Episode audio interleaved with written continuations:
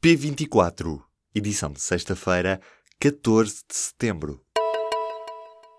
As Ilhas do Corvo e das Flores estão em alerta vermelho. A tempestade tropical Helene chega na madrugada de sábado aos Açores e vem com chuva e vento forte. Também o Grupo Central pode ser atingido pela tempestade. O I P M A recomenda à população a estar atenta e a seguir as indicações de proteção civil. A Comissão Europeia propôs o fim da mudança da hora na Europa em outubro do próximo ano. Na prática, dois mil e dezanove vai ser o último ano em que os europeus vão ter de acertar os relógios duas vezes por ano.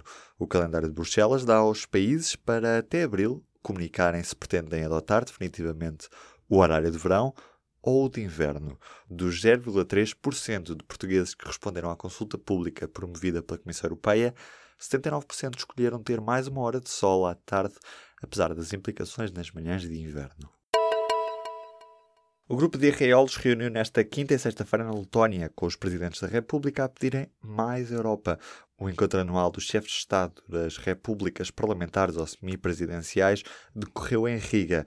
Para Marcelo Rebelo de Sousa, os líderes que participaram do encontro não tinham nada de eurocético, antes pelo contrário, afirmou.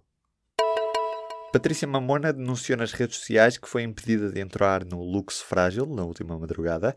A antiga campeã da Europa de triplo salto diz ter sido tratada de uma maneira diferente, denunciando um caso de racismo.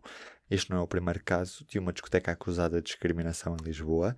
Um dos casos mais mediáticos foi o Urban Beach, em Santos, que foi somando denúncias de racismo e agressões por parte dos seguranças. Há mais testemunhos que contradizem em tribunal a versão dos agentes da esquadra de Alfragide. dezassete polícias estão acusados de falsificação de auto de notícia. O local da detenção de um jovem que foi levado para a esquadra, onde alegadas agressões racistas tiveram lugar, é um dos pontos-chave da acusação do Ministério Público.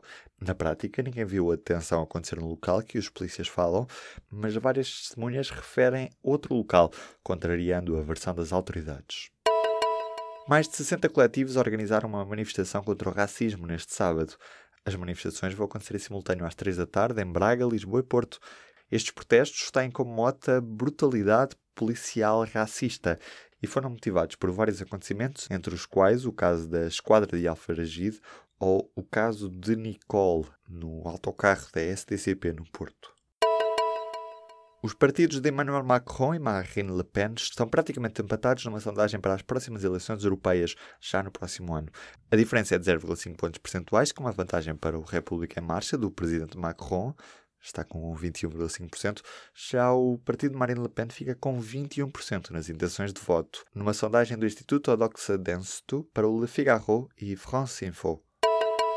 Em Portugal, oito em cada dez casas demoram menos de seis meses a ser vendidas. Desde dois mil e catorze, o investimento efetuado no setor imobiliário já ultrapassa os setenta mil milhões de euros, um valor que se aproxima do pedido de resgate financeiro que foi apresentado por Portugal em dois mil e onze. O acionista chinês da TAP faltou ao pagamento de uma dívida de trinta e sete milhões de euros. O grupo chinês H N A está sob supervisão de um grupo de criadores e já teve de vender mais de quinze mil milhões de euros em ativos este ano. Este grupo detém uma participação na Atlantic Gateway, o consórcio que tem quarenta e cinco por cento da TAP.